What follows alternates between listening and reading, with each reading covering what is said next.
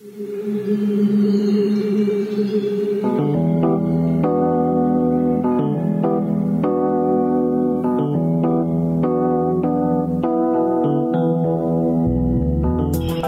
is the Mizzou Sports Podcast, presented by the Columbia Daily Tribune.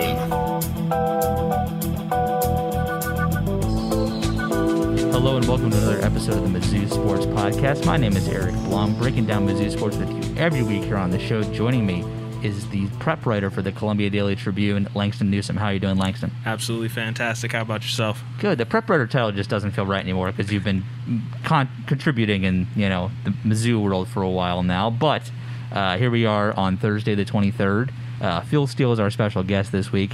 Already recorded with him earlier today. Went great. Got some good insight on why he picks Mizzou sixth in the SEC, only better than Vanderbilt, uh, and a couple other things just in the you know the it feels like kind of the college football state of the union with Phil Steele because we kind of went back to last year and talked a little bit about that because I went back and actually listened to our interview with him in 2019 and he was very high on Mizzou saying a double digit win total was possible and you know how he thought it was a slam dunk the NCAA was going to be overturned by the start of the season.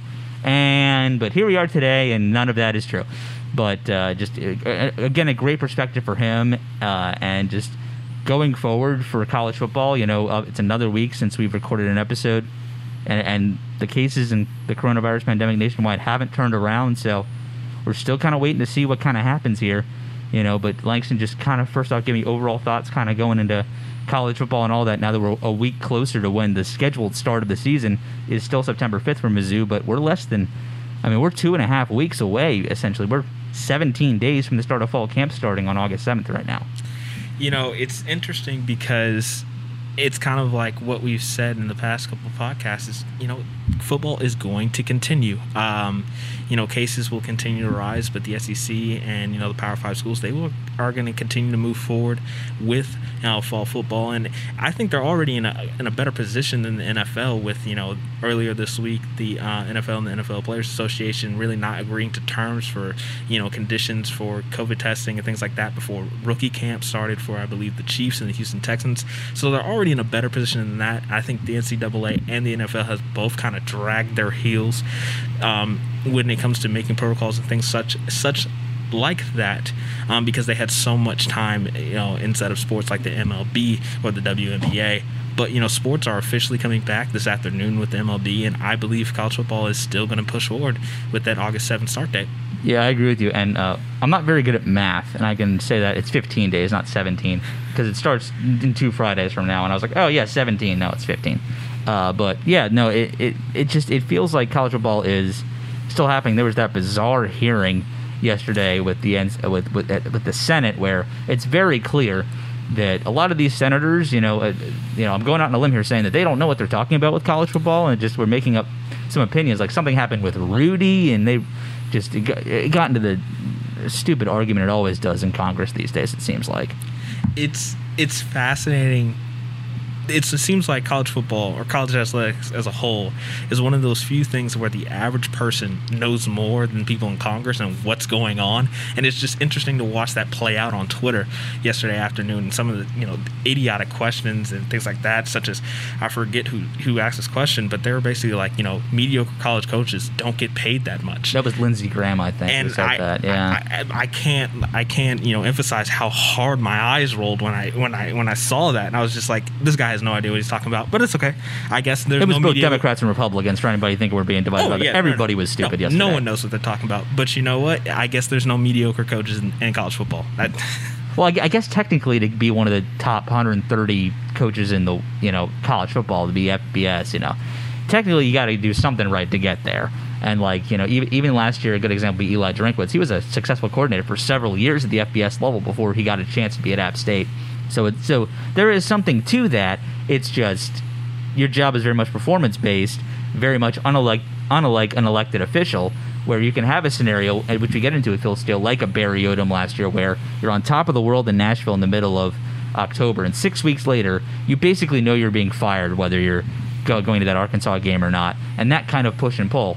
You know, just that doesn't that that accountability, I guess, just kind of can't happen as elected official because of voting and you know how long terms can be. But just going off of that and kind of going into where Missouri's season kind of hits now, you know, it, it, we're it, it, it's sad to say we're still kind of unclear as, as to what will happen.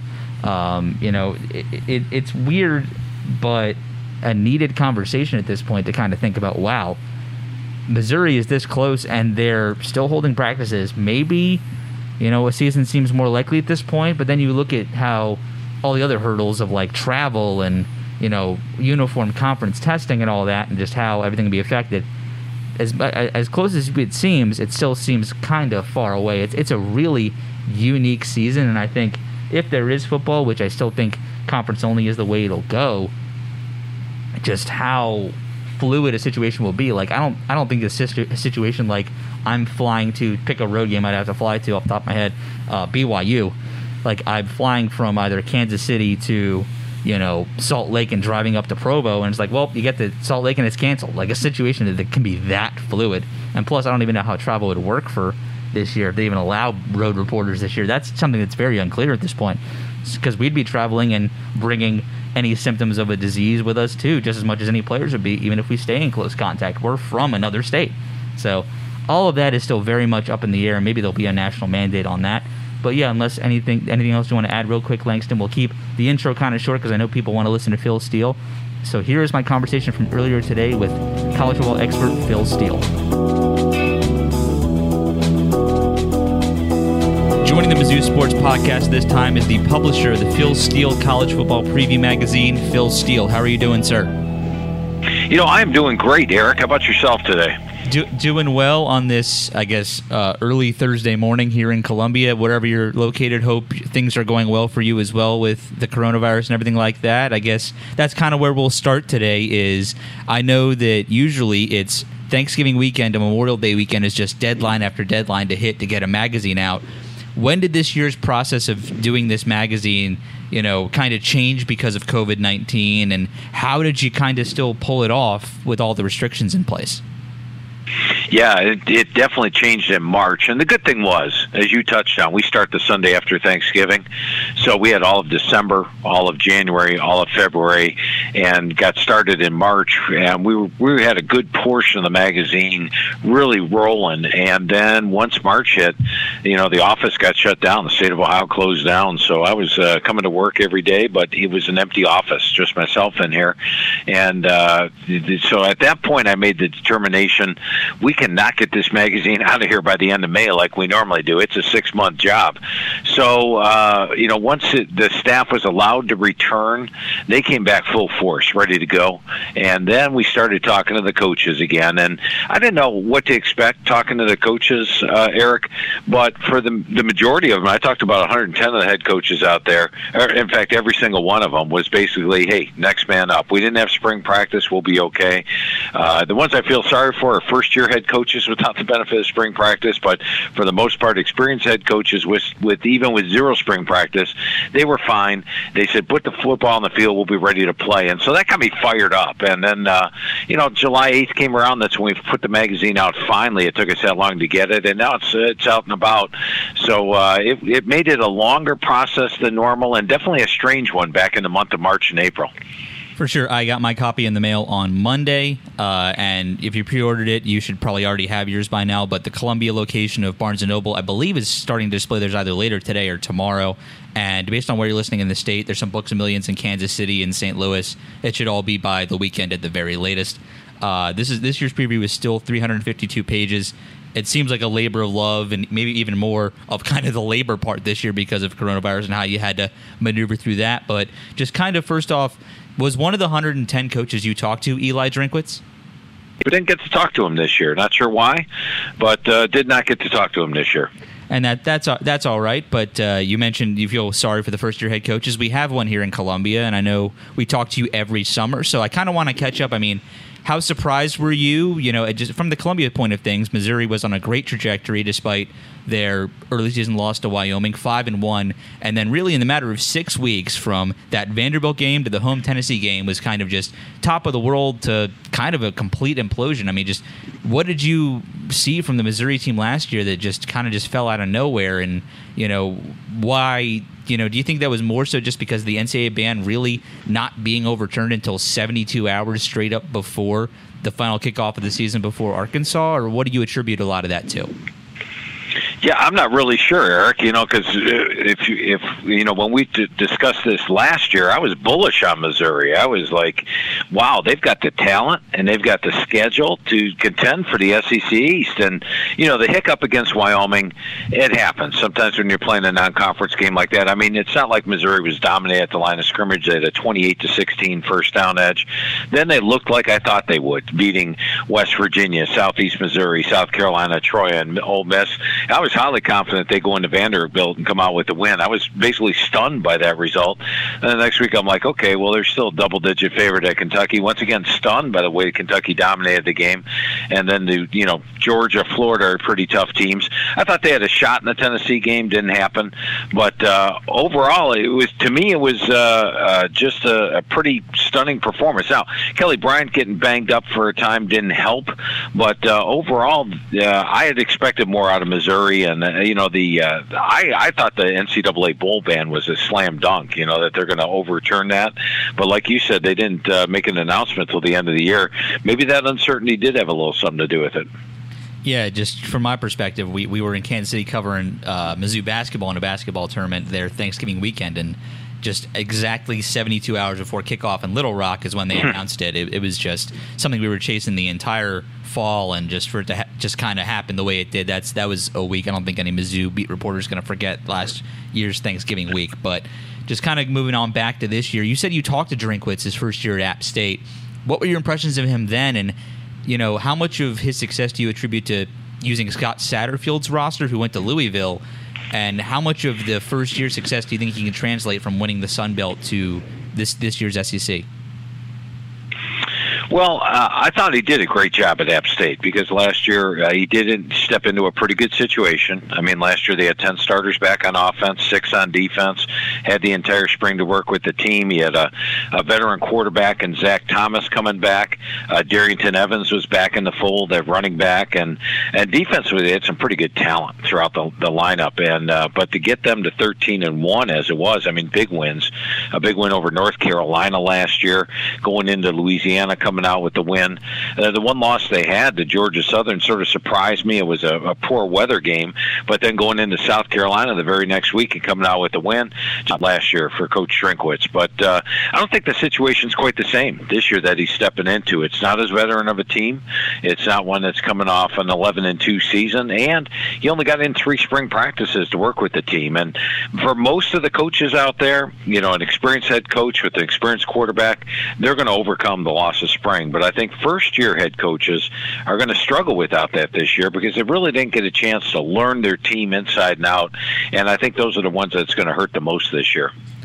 And therefore, uh, the SEC preview uh, that you have in the magazine, Missouri's exact preview, is on pages 78 and 79 of the magazine, but about 12 or so pages before that, you, you picked Missouri sixth in the SEC East this year. What was some of the reasoning behind that? And just, you know, was there any consideration to put them seven or five, or how did you exact come to six? Yeah, I would say there was more consideration to move them up to five. Uh, and the thing I like about Missouri is they've got the defensive coordinator back. They've got a veteran defense with seven starters back. I don't like having to replace Jordan Elliott up front on the D line and Cale Garrett at linebacker. But of course, Garrett went out after five games last year, so they already had to replace him last season. Uh, there were some key losses on the defense, but seven starters back, defense coordinator back. He knows the defense. I think they'll be fine on that side of the ball. The question marks would be offensively, which is Drinkwitz's uh, forte, but brand new. You know, the, the new quarterback will it be Shawn Robinson, Taylor Powell, and Bazelak. They've got the, the solid running back in Rountree, but very little bit of time to work in the Drinkwitz offense this year. So I, I think you know it's it's more of a, a first year head coach, only three spring practices. That had a, a probably a major factor in picking up six as opposed to fifth. But I'll tell you what, the East is a very talented uh, division this year. I mean, you look up top, Georgia and Florida. Nobody's going to argue putting Missouri behind them, right? Correct. And then you look at Tennessee and Florida.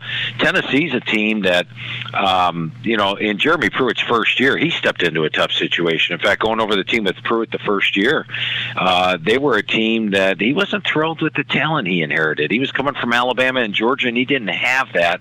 Tennessee lost the six games that first year by 25 points or more, so that was a rough year. And then last year they were just two and five. They're going nowhere. Sort of the opposite of Missouri. Then all of a sudden they won the last six games, gained that momentum, and now Coach Pruitt's had three recruiting classes to build this squad. He's got a veteran squad coming back, 17 returning starters this year. In fact, uh, Tennessee jumps up on my um, my experience chart all the way up to number 12 in the country. So it's a very experienced team, experienced quarterback, very solid offensive line. I think they're a team that's ready to go. And I asked Coach Pruitt this year when I talked to him, I said, Coach, you're playing Oklahoma, Florida, Alabama, and Georgia. I go, uh, can you be competitive? He's like, we can not only be competitive, we're going to be, we can win all of those games. So I think you're going to see much improved Tennessee benefiting from the push they got at the end of last year with six straight wins. And how about Kentucky? You know, Kentucky lost so much talent last year. There was very little expect- expectations. They only had eight returning starters overall. This year they have 15 returning starters. And as it was, they had to cobble through the fact they had a wide receiver playing quarterback. It somehow managed to go eight and five. I'd love the job that Stoops is doing recruiting. And uh, you look at the, the talent they have. I think Terry Wilson is going to be a surprisingly good quarterback. And their defensive front seven, they got size. I remember 15 years ago ago, 10 years ago, Kentucky was small on the defensive front seven. These guys aren't small. They've got size across the board, including a linebacker. I think this is a talented Kentucky team that's a lot better and a lot more experienced than last year.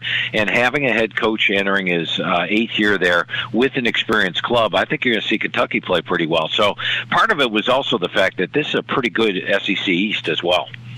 Gotcha. And I, I always appreciate your perspective, Phil, but we have to also uh, assess that we're living in a time where college football, I guess, is not a guarantee this year because of everything going on with COVID 19.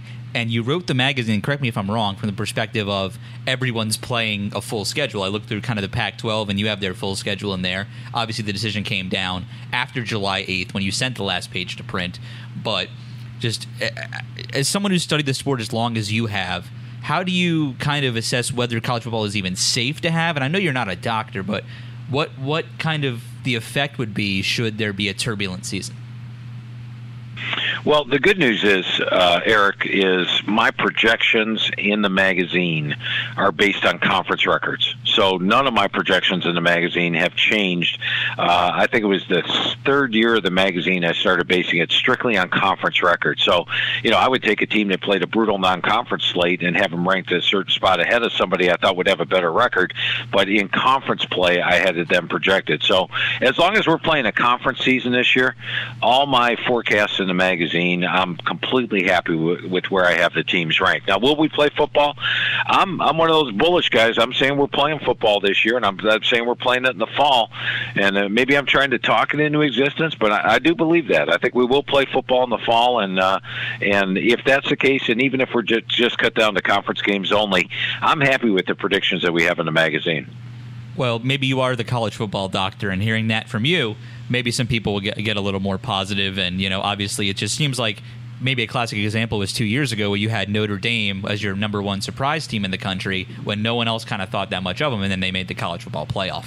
Just kind of just you have that crystal ball kind of more intact than other people. But one thing that I one of the biggest takeaways I took from your Missouri preview of the magazine was you expect Missouri to be favored in three of their first four games. Central Arkansas, Vanderbilt, not at South Carolina. They have only East Carolina and Coastal Carolina. You expect them to win both of those, and then Eastern Michigan from Missouri. So after the three of those first four games from Missouri, I don't think you have them favored again. Maybe until the season finale against Arkansas, with how Louisiana Lafayette might even do coming to Columbia. What do you see just yeah, game by game kind of ranking Missouri right there? Yeah, and yeah, I think you hit it on the head. Three and one right to start out of the box, and uh, you know Central Arkansas, yes. Vanderbilt at home, yes. Eastern Michigan at home, yes. I do think South Carolina is going to be an improved team this year. Uh, I know Missouri beat them pretty bad last year, 34-14, but it is on the road, uh, and I've, I've got South Carolina win that. But they will be an underdog at Tennessee, as, as I touched on. Tennessee's loaded. You know, Kalani Sitake at BYU. I've talked to him all five years, gone through the team with him. This is by far the best team he's put on the f- football field. They've got an outstanding offensive line, goes three deep. They're three deep at quarterback. They're three deep at practically every position. That game's up in the altitude of Provo. That's going to be tough. I do a BYU favorite there. Georgia, no brainer. I've got the Bulldogs favored. Kentucky, I'm very bullish on this year. Uh, experienced team with a uh, eighth year head coach versus a somewhat inexperienced team. In fact, I've got um, Missouri coming in about number 66 on my experience rankings this year uh, with a first year head coach. So I think Kentucky might be favored in that one, although that could be in the toss-up category. So if you're looking for one from Missouri to steal, that would clearly be one uh, right there in the uh, seventh week or the eighth week of the season. At Mississippi State, that one's probably changed a little. I think Missouri could eat, possibly get that one because not only at Mississippi State are you talking about uh, a first year head coach, Mike Leach, uh, who's trying to learn his team? He didn't have any spring practices, and he's trying to convert his team from a, uh, a run based team. I mean, let's face it, they have running quarterback, run based team. Run, the offensive line was built for run blocking, and now trying to switch him into pass based team. His first year at Washington State, he only went 3 and 9. Uh, and in fact, had three losing seasons his first three years there. I think he's going to have one of the tougher transitions trying to make such a drastic change offensively, going from one that ran the ball about 65% of the time to throwing it 65% of the time. If you're looking for another game for Missouri to steal, that would be it. Then at Florida, they're going to be an underdog.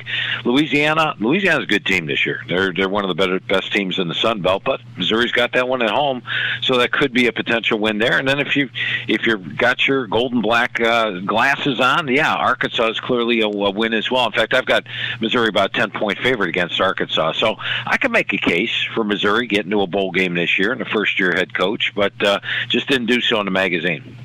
Gotcha. And just looking kind of at Missouri as a whole, it seems like just from your in- individual player projections, you're very high on Nick Bolton. And you mentioned Cale Garrett earlier and how Nick Bolton kind of went from just in Missouri's 4 2 5 system they play defensively, went from just the other guy in the two next to Cale Garrett to one of the best and highest valued linebackers in the country. What have you seen from him, and who are some of the other Missouri players you really like?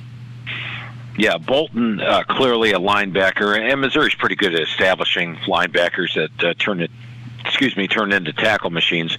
And Bolton's that guy, 107 tackles last year.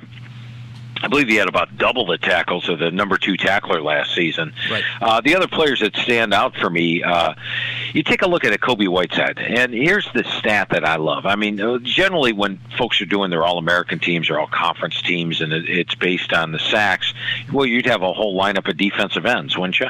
Yeah, because that's the guys that get the sacks. But Whiteside had uh, seven sacks last year, a defensive tackle.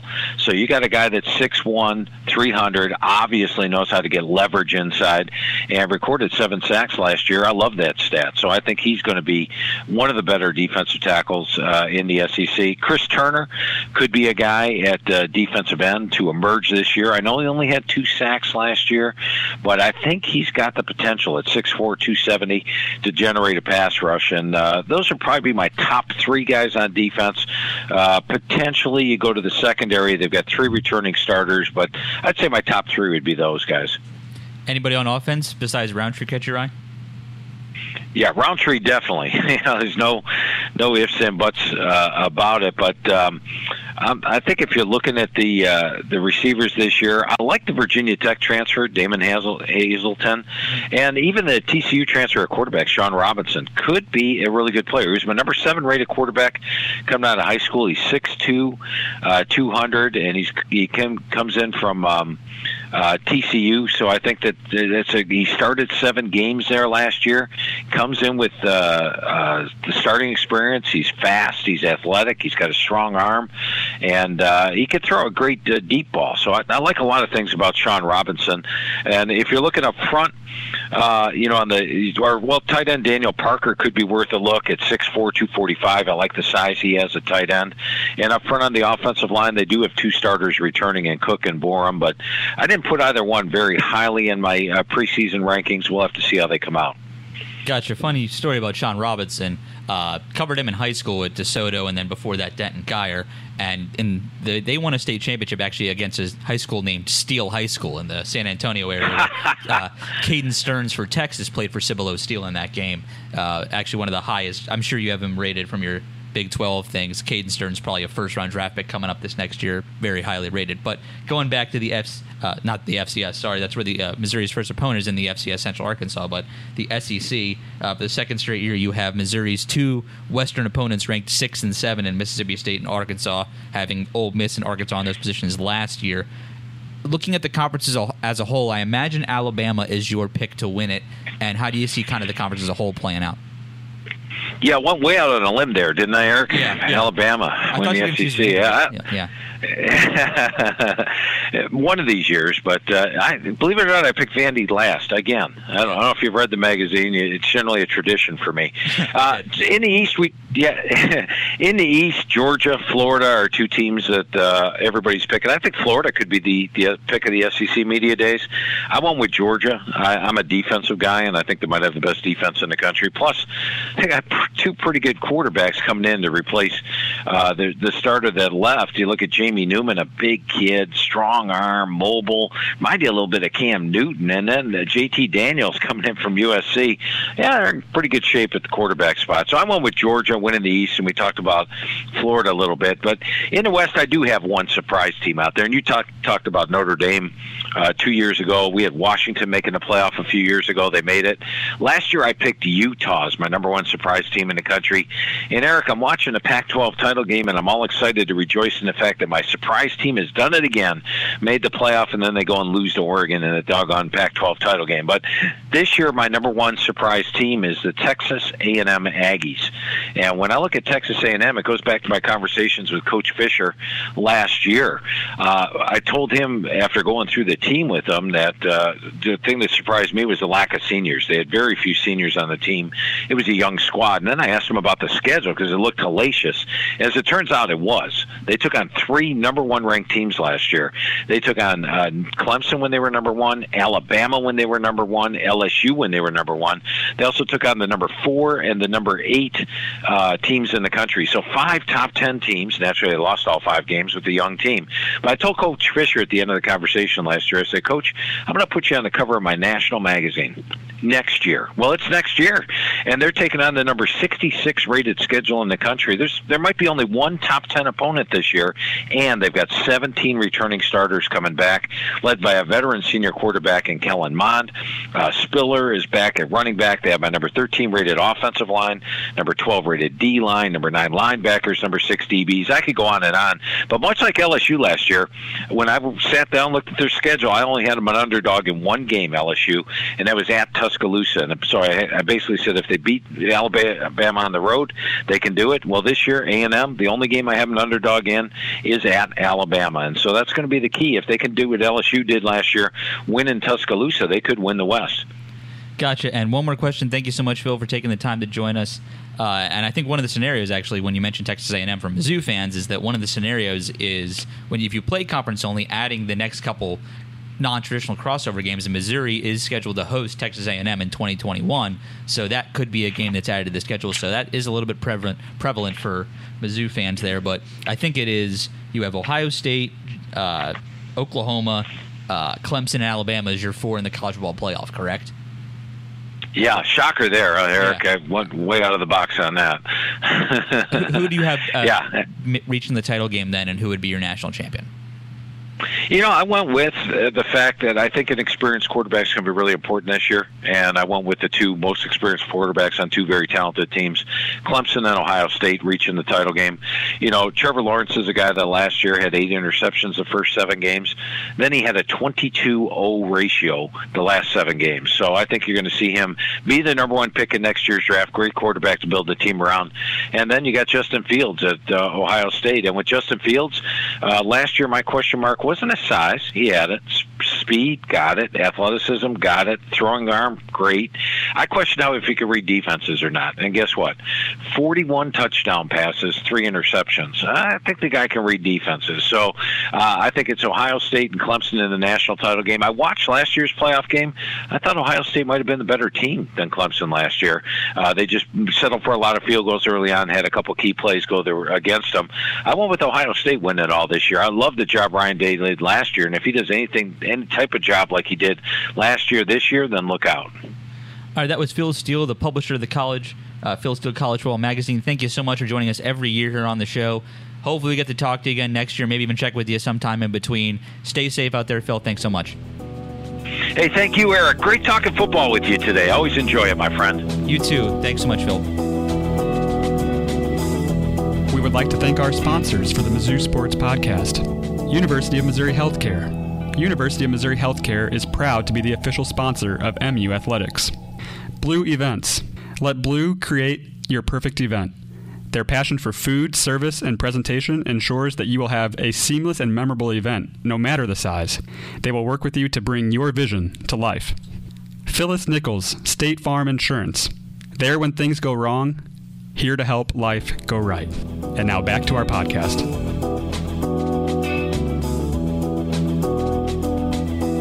Thank you once again to Phil Steele for joining us on this week's Mizzou Sports Podcast. Uh, I went back and listened, as I mentioned earlier, to last year's interview with Phil, and I talked to him right before we left for media days, and just how different it seems like that the prep for that season was compared to this season, and how I kind of wish it was more like that, but we're obviously still living in a pandemic, and we're trying to have sports, as you mentioned. I mean, the NHL comes back at the beginning of August. I'm really looking forward to that, with the Seattle Kraken being announced today, and Washington Redskins becoming the Washington football team officially today, and just a whole lot of sports craziness going on today. Mike Tyson announced he's returning to boxing today, and just we're, we're, we're barely past noon, and today has just been a crazy, stupid day on Twitter.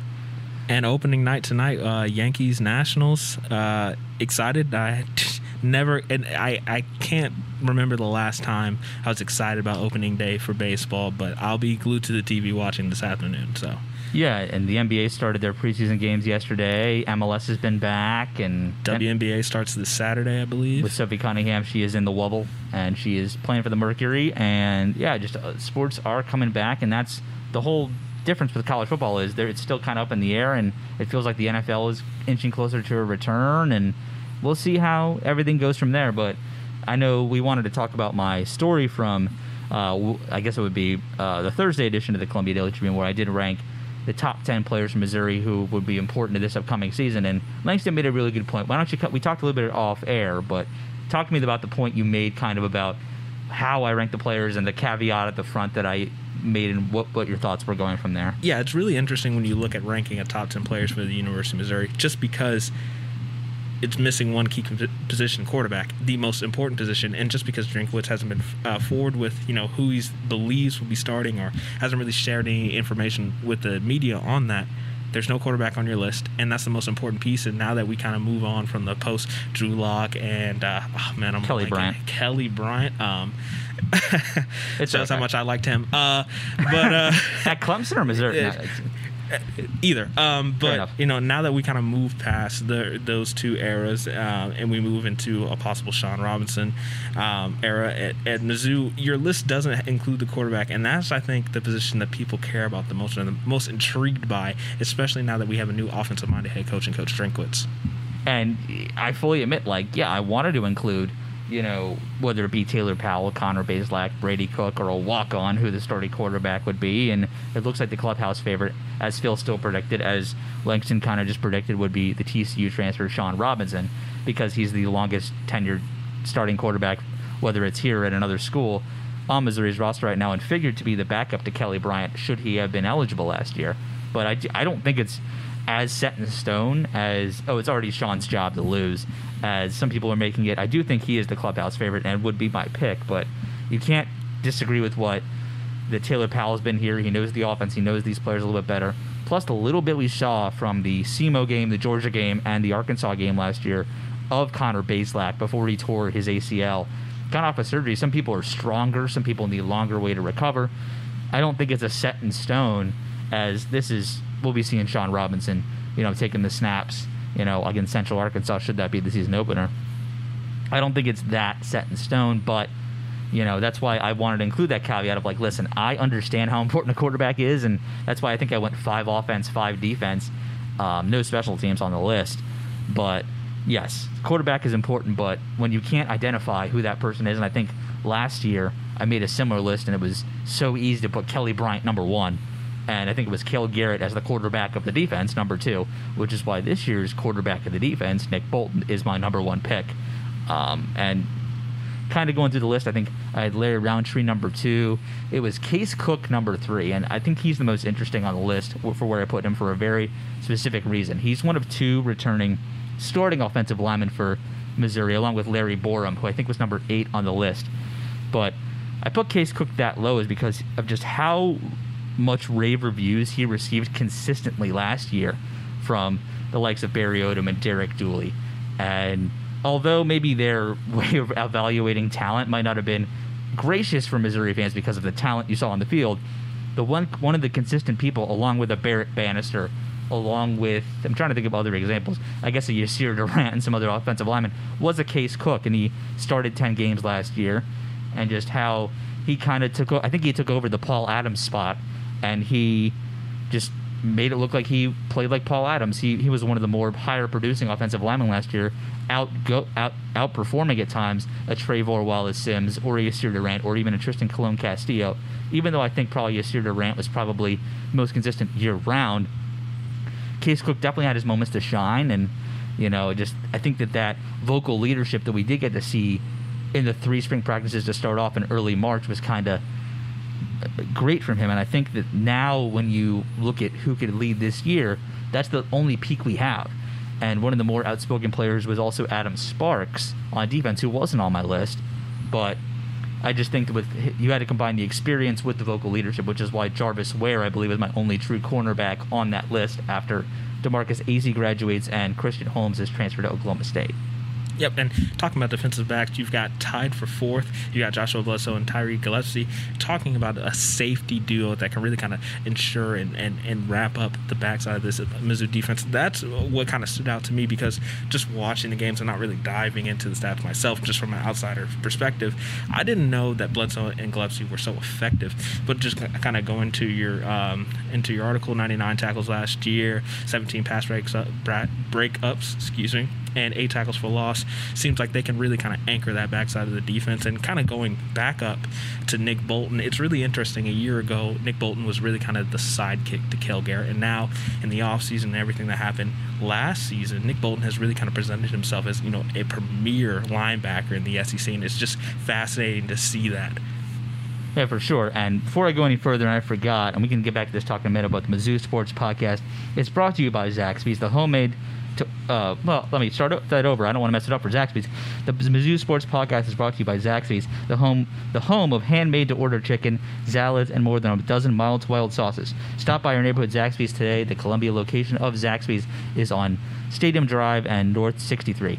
Had to get that out of the way. I did forget that earlier. My apologies to Zaxby's and anyone, any Zaxby's fanatics that are listening out there that I forgot to mention your chicken chicken sandwiches. But anyway, no, I, I agree with Langston's point, and that's why like I was uh, editing the article yesterday, kind of live with Gabby Velasquez, our kind of our assistant sports editor in a sense, but she's the digital editor and wears too many hats at the Tribune. She's integral to what we do, but just to kind of go from you know, she was like, "Wait, you didn't pick a number five. Oh, wait, you ranked them number four. I, you can't separate what they do. It seems like Gillespie gets a lot of love, and I do think that his big flashy moments are kind of what stand, stand out about the two of them. But Bledsoe is just Mr. Mr. Solid, Mr. Consistent there. Very much at, at, at the strong safety spot is very much, you know, keeping and containing. When you know Gillespie, his I hate to say, but his biggest moment last year was the, the hit he put on Mo Hasan, which was targeting during the Vanderbilt game, but just how much power he could have. And then he had to sit out the first half against Kentucky, which is what the only non-start between the two of them last year. But he came into the game for Martez Manuel, who started that spot, and just immediately had an impact. Not that Martez did bad, it's just that you could see how evolved Tyree Gillespie is, where he's drawing comparisons to Pig Brown in that way for Missouri, of just that level of consistent safety and all the things Pig Brown did for Missouri. So I I wanted to actually put them higher. It's just like when you look at with the production of Rountree and what how much offensive line help they need and the just the straight up just presence of Nick Bolton, that's the highest I could put them, even though I think that they'll be as important as a duo as Missouri has this year definitely I agree. And then kind of moving down the list, you've got Tyler Badie at seven, and it's interesting to see if he that can really truly become a two-headed monster there in the backfield between Rountree and Beatty this year, especially since there's so many questions like we've already you know alluded to earlier in the podcast when it comes to quarterback. Those two can really kind of step up and take over, and that what makes um, you know Case Cook even more important, establishing the run game and really kind of anchoring this kind of new revolving door when it comes to uh, the University of Missouri's offensive line for sure. You know, and, and and I do think that you know Phil Steele you know kind of predicted that Missouri could make a bowl game this year. I do think that that'll end up happening. You know, you're kind of looking at the Missouri schedule. You know, I, I, I South Carolina's an improved team, but I don't see how they're all that threatening in the style they play to Missouri. So Missouri could be four and zero oh heading into the meat of their schedule. And yes, there's the road game at Tennessee, the road game at BYU, home to Kentucky, which always seems like a challenging matchup. Georgia coming here, which is probably going to be a loss and then you have at Mississippi State, and really, you know, Phil Steele is not very high on them. You get Louisiana Lafayette at home.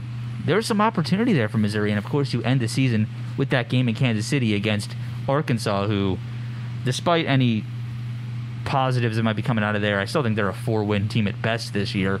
So Missouri has. It's not like the silver, you know, silver platter schedule they had last year, but it's not too much further down than that. You know, you add a very good BYU team and trade out some similar trade outs. I mean, Missouri's schedule is a little harder this year, but not to the level where it's like, well, Drinkwitz is going to have to go through the fire, like like a Tennessee is going to have to go through, where they have a true road game against, I think, both Alabama and Oklahoma, and then you also have to play Georgia and Florida on top of that. Missouri doesn't really have those kind of non-conference or the West crossover kind of heavy hitters coming in here yeah, I guess the, the only question, and it's the question looming over all SEC schools right now, is are they even going to have that you know opening game against the Central Arkansas? Arkansas, are they going to have that game against Eastern Michigan? Michigan, oh my goodness, BYU, you know Louisiana Lafayette. It's that's the main question, kind of going to this football season.